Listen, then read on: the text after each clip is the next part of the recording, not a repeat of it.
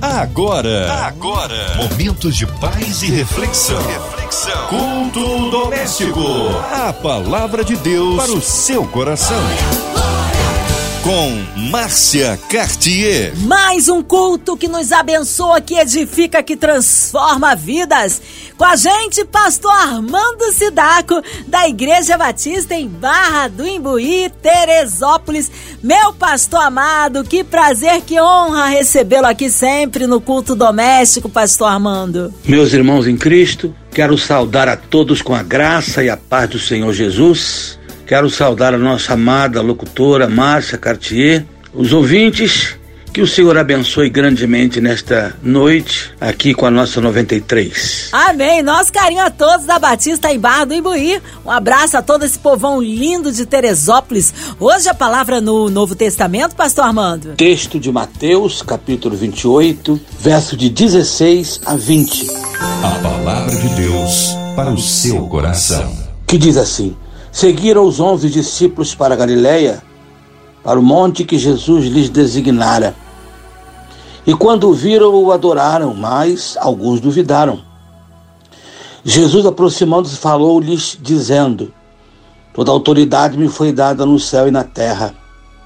Ide, portanto, fazer discípulos de todas as nações, batizando-os em nome do Pai, do Filho e do Espírito Santo ensinando-os a guardar todas as coisas que vos tenho ordenado. E eis que estou convosco todos os dias, até a consumação dos séculos. Amém. Minha gente querida, irmãos, rádio ouvintes, aqui está a ordem de Jesus para a sua igreja. Aliás, foi a única grande ordem que ele deixou. Façam discípulos de todas as nações. Ide por todo o mundo e fazeis discípulos de todas as nações. Isso não é um convite, isso é uma ordem. Isso não é apenas um desafio para quem se sentir desafiado. Muito mais do que isso. É a ordem do Senhor àqueles que são discípulos. Se você é um discípulo, você é chamado a fazer discípulos. Isso não é um dom especial de alguns. É possível que alguns pensem isso, mas não é verdade. Claro, a dom da pregação, da proclamação através de um púlpito, de um culto público, pode ser que isso seja o dom de alguns, nem todos tenham esta palavra. Mas o ser testemunho e fazer discípulos é uma mensagem que o Senhor deixou, uma ordem para toda a sua igreja. Isso é uma ordenança, uma ordem. Vão por todo mundo, façam discípulos. Isso não é uma escolha. Na verdade, quando o Senhor Jesus nos chama a Ele, Ele diz: Vinde a mim. E aí, depois que você aceita o convite de vir a Ele, a próxima palavra é: agora ide ao mundo. Portanto, a ordem da vida cristã é: vinde e depois ide. Outra coisa muito interessante é que ele não nos chamou apenas para fazer convertidos, para pregar e simplesmente nos dar por satisfeitos quando alguém levantar uma de suas mãos e dizendo convertidos. Graças a Deus por esse momento. Entretanto, ele diz muito mais do que isso. Ele diz: façam discípulos. O que, que significa isso? Significa muito mais do que apenas alguém levantar uma mão, sentar aos domingos para assistir cultos e ficar confortavelmente como assistente, como membro de uma igreja. Não, senhores. Projeto do Senhor é que eu e você façamos discípulos, que a gente vá por todas as cidades e países do mundo isso não tem tempo. Por isso a palavra ide que está aí fica muito melhor traduzida pela palavra indo. É uma constante na vida do discípulo. É uma constante na vida de cada um de nós. Não foi uma coisa para fazer uma vez só. É todos os dias semear a semente, fazer discípulos, ensinando-as a guardar todas as coisas. O Evangelho de Marcos fala: ide e pregai o Evangelho. Mas o, o livro de Mateus fala: ide e ensinai todas as nações. A diferença é que a pregação é a proclamação e o de daqui, o ensino, é o momento, é a vida de passar para os nossos irmãos o conteúdo da fé. Fazer discípulos é ajudar o crente convertido que ouviu a pregação e aceitou. Fazer discípulos é levar esse crente convertido a aprender todas as coisas que o Senhor tem nos ensinado. Porque a Bíblia Sagrada diz, o apóstolo Pedro, santifique a Cristo em seus corações e estejam sempre preparados para responder com mansidão e temor a qualquer que vos pedir a razão da esperança que há em vós. O crente não tem que ser apenas convertido. O crente tem que ser um discípulo. O crente em Cristo precisa ser alguém que sabe explicar a razão da sua fé, sabe dizer o que Jesus fez por ele ou por ela, e por isso hoje é um convertido, e por isso hoje é uma convertida, por isso hoje é um salvo, é uma salva, tem alegria de servir ao Senhor. Por quê? Porque de fato foi instruído nos caminhos do Senhor. E a, o amadurecimento espiritual, e de advém daí, do crescimento através do discipulado. Ah, como estamos precisando disso. Como estamos, precisamos voltar. Precisando voltar aos tempos em que fazer discípulo era coisa muito importante, na verdade era essencial. Hoje a gente percebe um tanto quanto a igreja é um pouco auditório, a igreja é um pouco show, onde as pessoas vão assistir alguma coisa simplesmente e vão para casa. O carregar a cruz, o influenciar outros, a ensinar a todas as nações, a fazer discípulos em todo canto da, desse mundo, está um pouco fora de moda. Mas o avivamento espiritual que tanto aguardamos trará de volta o amor pelo discipulado, o desejo de fazer discípulos de todas as nações, levar as pessoas a Cristo e prepará-las para responder à razão da sua fé, levá-las a Cristo e enviá-las ao mundo para discipular os homens e as mulheres. Ser discípulo de Jesus é também parecer com Jesus.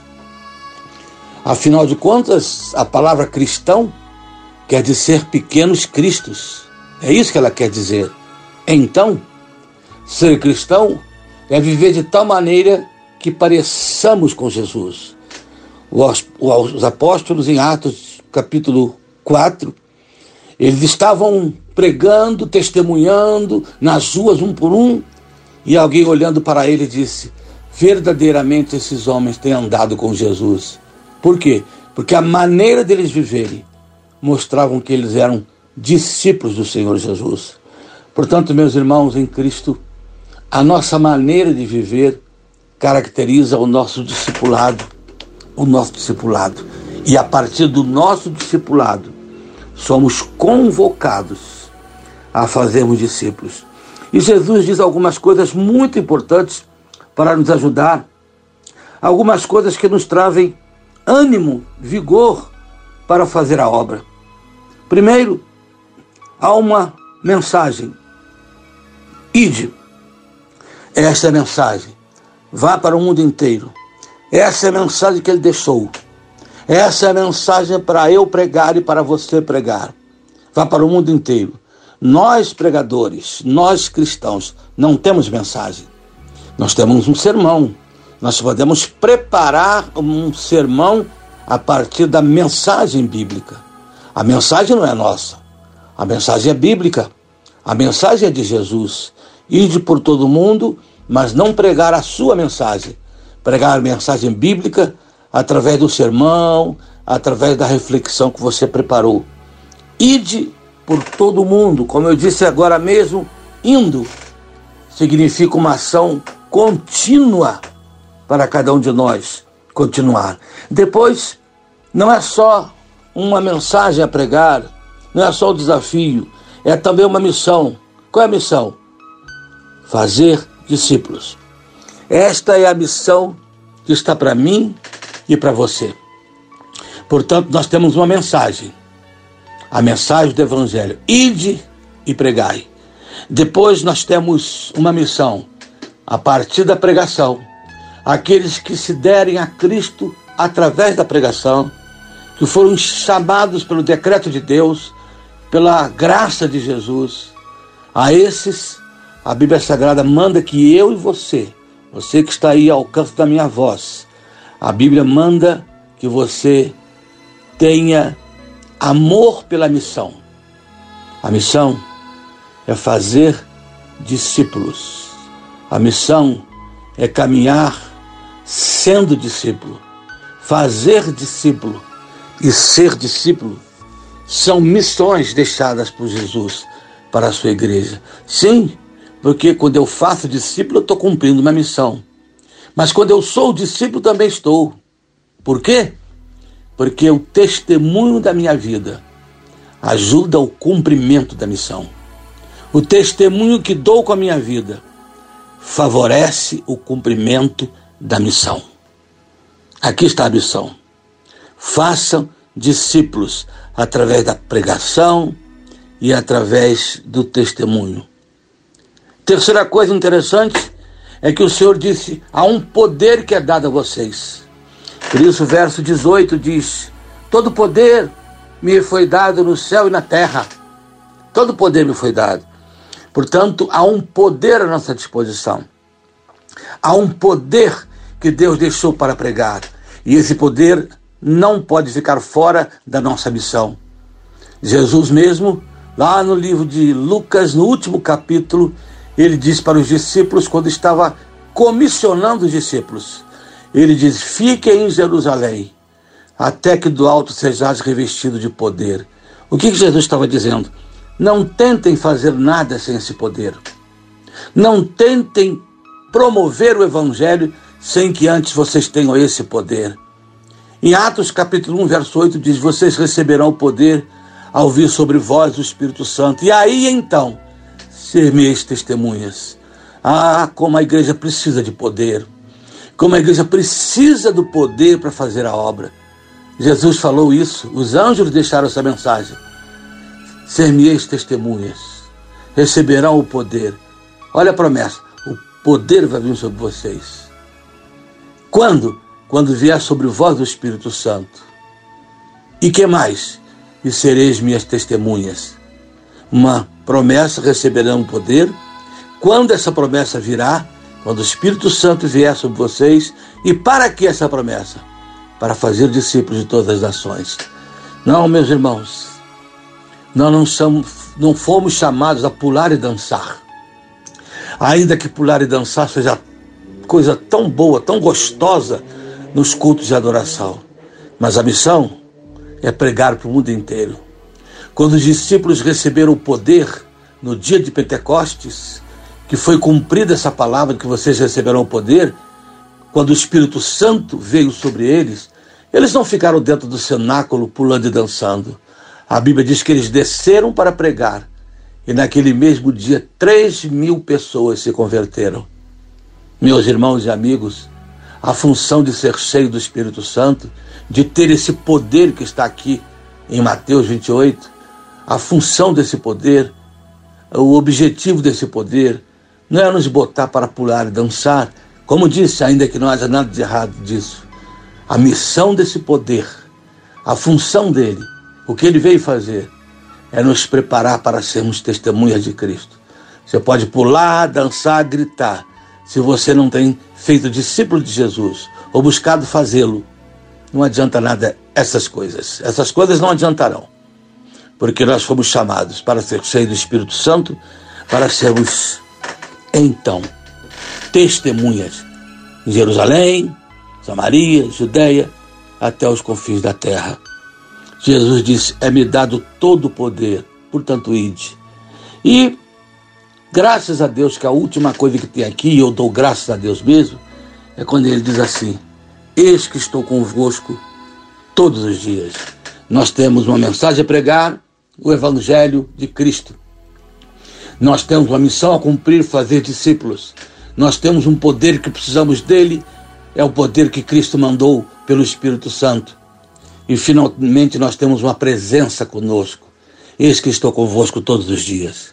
Isso conforta a gente ao saber que nós estamos fazendo o trabalho de Deus. Ao saber que nós estamos mencionando a obra de Deus. Ao saber que nós estamos pregando o Evangelho de Cristo. Ao saber que com tudo isso, Jesus está conosco. Ele está presente. Ele está junto a nós. Você não vai encontrar nenhuma pessoa que você for discipular. Você não vai encontrar nenhuma pessoa que Jesus não ame. E você não vai a nenhum lugar onde ele não tenha declarado o seu amor a essa pessoa e também você não vai a nenhum lugar onde ele não, não vá com você. Eis que estou convosco todos os dias, em todos os lugares, em todas as circunstâncias. O Senhor Jesus está conosco.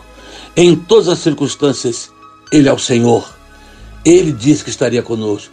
Quando você sair ao evangelismo, quando você estiver fazendo discípulos, jamais esqueça: Jesus Cristo está com você. Nunca esqueça essa promessa. Eis que estou convosco todos os dias, até a consumação dos séculos. Eu te dou poder, eu te dou a missão, eu te dou a mensagem, mas eu também te dou a minha presença. Guarde isso, que isso conforte você todos os dias. Que isso abençoe sua vida a cada instante, ao saber que Ele, o Senhor Jesus, está com você. Que hoje esta verdade não te abandone.